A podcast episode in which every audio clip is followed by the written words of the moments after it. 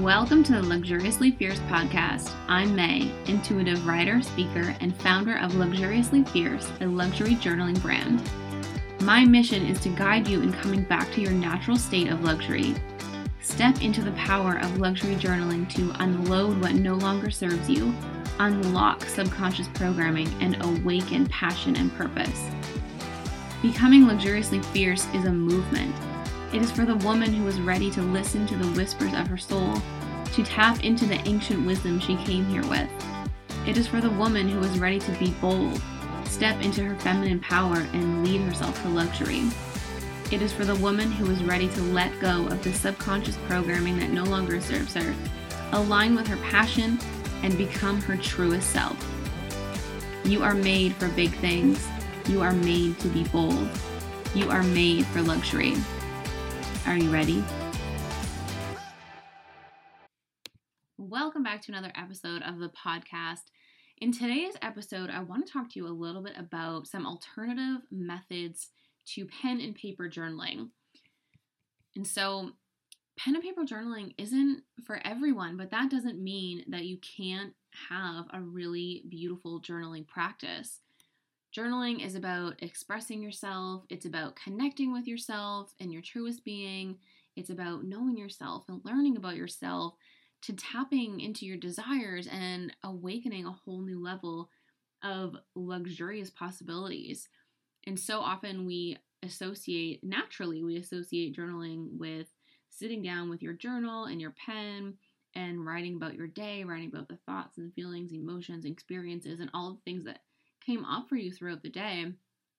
And while I love pen and paper and I use it every day, not just for journaling, but even for like scheduling, I prefer pen and paper versus like Google Calendar. And I use pen and paper journaling in my programs. And it's really the method that I encourage everyone to at least spend time trying. I recognize that pen and paper journaling is not for everyone.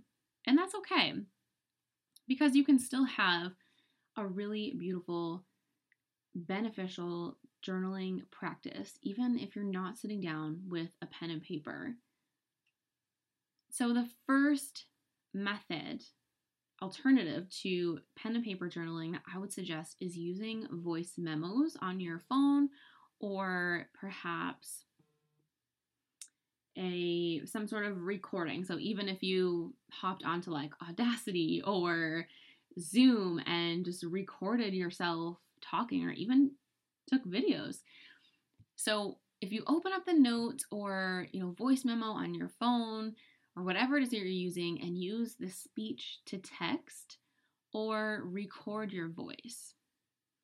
So if you're using notes on your phone as your journaling method or pages on your computer and that's going to be your journal, I would always suggest using speech to text rather than typing on your keyboard. And that's because typing on our keyboard is so monotonous. It's something that we do every single day, all day long, essentially. We're constantly scrolling on our phone, looking at our computer, at whatever it is. Probably you even work on your computer and your phone. We're just there all the time. We're always using the keyboard and it's lost its meaning and it's really become mindless. But when you're journaling, you want to be connected to your practice. And so using the keyboard is just not the best way to do that. So I always suggest using speech to text or recording your voice because then if you're using speech to text, you are involved, you're more aware of the words that you're saying, and you're just more involved in your journaling practice. The emotion is there, the intent is there, the energetic connection is there.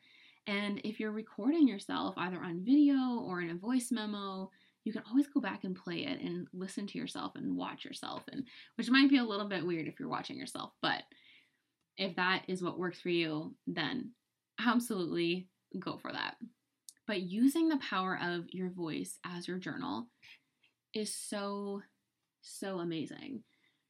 Allowing yourself to speak a lot of times, even with journaling, journaling and writing is connected to the throat chakra. And a lot of times we associate the throat chakra with just speaking and not being able to express ourselves like by saying what we need or saying what we desire. But the throat chakra is also tied to messages. So recordings and voice memos and note memos and journaling, writing, singing, anything like that is throat chakra. And so when we use the power of our voice, we are using so much of our energy and pouring all of that into our journal. We're pouring our soul through our voice. We're activating that throat chakra, and it's so, so, so powerful. A second way to journal, if pen and paper journaling isn't for you, is to draw or color. And this is super unconventional, but it works. And this is really a really fun way to journal. It's a really great way of connecting with your inner child, especially if you maybe didn't get what you needed emotionally um, or even physically, mentally, any kind of support that you're kind of lacked in childhood. Using drawing and coloring as your journaling method is a really great way to give back to your inner child and give them what they missed growing up. And if you have kids, this is even better because then you get to teach them the power of journaling through this method. And so sit down with your pencil and your crayons, your paper, or even a coloring book and create a picture. So use different shapes and lines and colors and different scribbles to represent different things and channel your thoughts and feelings, your beliefs and your experiences into art. This is a really great way to connect with your inner child is a lot of fun and really as adults we don't make time to color we don't often draw and color um, or even painting is another great way as adults this kind of artistic ability is something that we don't tap into a lot and so coming back to that is really really fun and really, really powerful. You want to be connected to your journaling practice because you won't commit to journaling until you feel that energetic shift. And so, if you're not connected to the way that you are journaling, to the way that you are showing up for your journaling practice, you're not going to feel that energetic shift and you're probably not going to commit to it. Because, like everything else that we do that we love or that we don't love, there is an emotion attached to journaling. So many times we feel like we've got to get it right or journal profoundly, but there is no right way to journal. And that's why I share these alternative methodologies with you because we have this idea that you're only journaling if you use a pen and paper, but that's simply not true. Journaling is a form of self expression. And so, whatever way that you are most comfortable, the way that you are most connected to expressing yourself is journaling. Making that commitment to journaling is going to be really hard if you keep putting all this pressure on yourself to write something profound or to do it the quote unquote right way there is no right way to journal. There just simply isn't. It's not a thing. Whatever way works for you is the best way, is the quote unquote right way to journal. Because journaling is only beneficial if there's an emotion involved, if it makes you feel something.